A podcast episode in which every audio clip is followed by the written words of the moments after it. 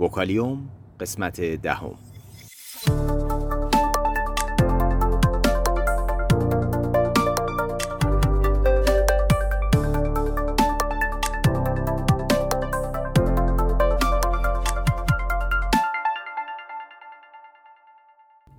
صدای ما را از آسمان نمای گنبد مینا در منطقه فرهنگی گردشگری عباس آباد تهران میشنوید.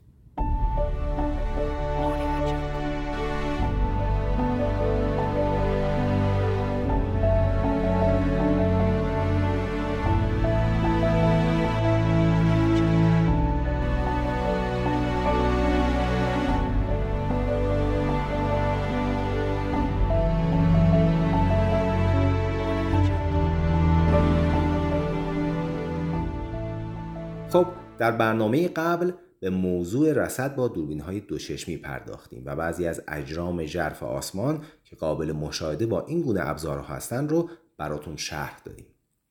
امروز هم می‌خوایم در مورد بعضی دیگر از این اجرام زیبای فصل پاییز صحبت کنیم. قبل از اینکه این اجرام شگفت‌انگیز رو به اتفاق بررسی کنیم، بد نیست این نکته رو هم بگیم که رصد با دوربین‌های دوچشمی پرتوان نیاز به یک سه‌پایه داره. تا بدون اینکه دستمون خسته بشه به راحتی بتونیم دقایقی رو بدون لرزش و با آرامش رصد کنیم. همچنین در دوربین‌های دوچشمی میتونیم با استفاده از یک فیلتر مناسب مثل فیلتر خورشیدی مایلار که روی دهانه دوربین دوچشمی بسته میشه به نظاره خورشید و گاهن کلف‌هایی که روی سطح اون آشکار میشه بپردازیم. در مورد چگونگی رصد خورشید در برنامه‌های بعدی حتماً بیشتر خواهیم گفت. و ما بریم سراغ کهکشان M33 که سومین عضو بزرگ گروه محلی کهکشانی ما به شمار میاد. یعنی بعد از کهکشان خودمون راه شیری و کهکشان آندرومدا ایشون عضو سوم هستند که نزدیک به 3 میلیون سال نوری هم از ما فاصله دارند. دیدن تصویر شبحگون این کهکشان زیبا از پشت چشمی دوربین‌های دوچشمی واقعاً خالی از لطف نیست.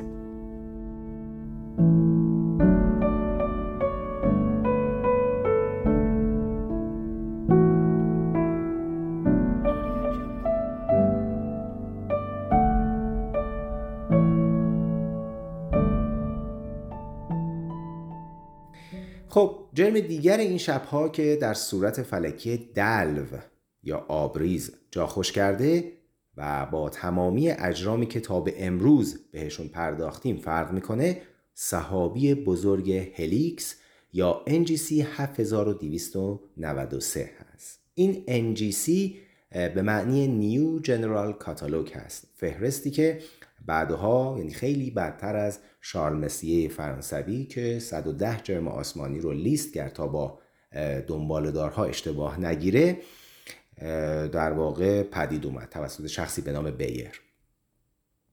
خب به خاطر شباهت زیاد هلیکس از پشت چشمی تلسکوپ البته به سیارات گازی به اشتباه سحابی سیاره‌نما بهش میگفتن. این سحابی‌ها بقایای ستاره‌هایی هستند که روزگاری بسیار شبیه به خورشید ما بودند. بیشتر جرم و انرژیشون رو در تبدیل هیدروژن به هلیوم در واکنش‌های همجوشی هسته‌ای از دست دادند. این سحابی زیبا سطحی بزرگ به اندازه نصف کره ماه داره و البته بسیار هم کم نور و شبحگون در آسمان دیده میشه. با این حال در زیر آسمان تاریک خارج از نور آلودگی شهرها با یک دوربین دوچشمی 20x80 قابل رؤیته و میتونید از دیدن این جرم شگفت‌انگیز که به نام چشم خدا هم معروفه نهایت لذت رو ببرید. اجرام بعدی که در این فصل از سال میتونیم سراغشون بریم کم نیستن، اما بذارید رصد بزرگترین و معروفترین سحابی گسیلشی فصل پاییز و زمستان یعنی همون سحابی بزرگ جبار یا M42 رو در برنامه‌های بعدی آسمان نما بررسی و تحلیل کنیم. پس تا برنامه بعد خدا یار و نگهدارتون.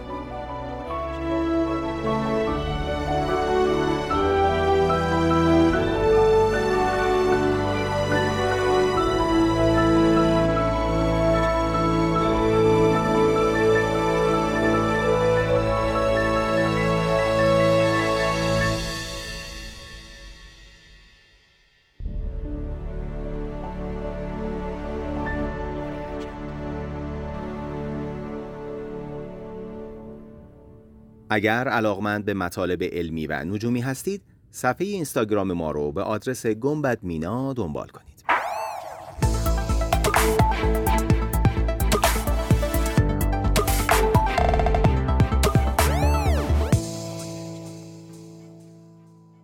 وکالیوم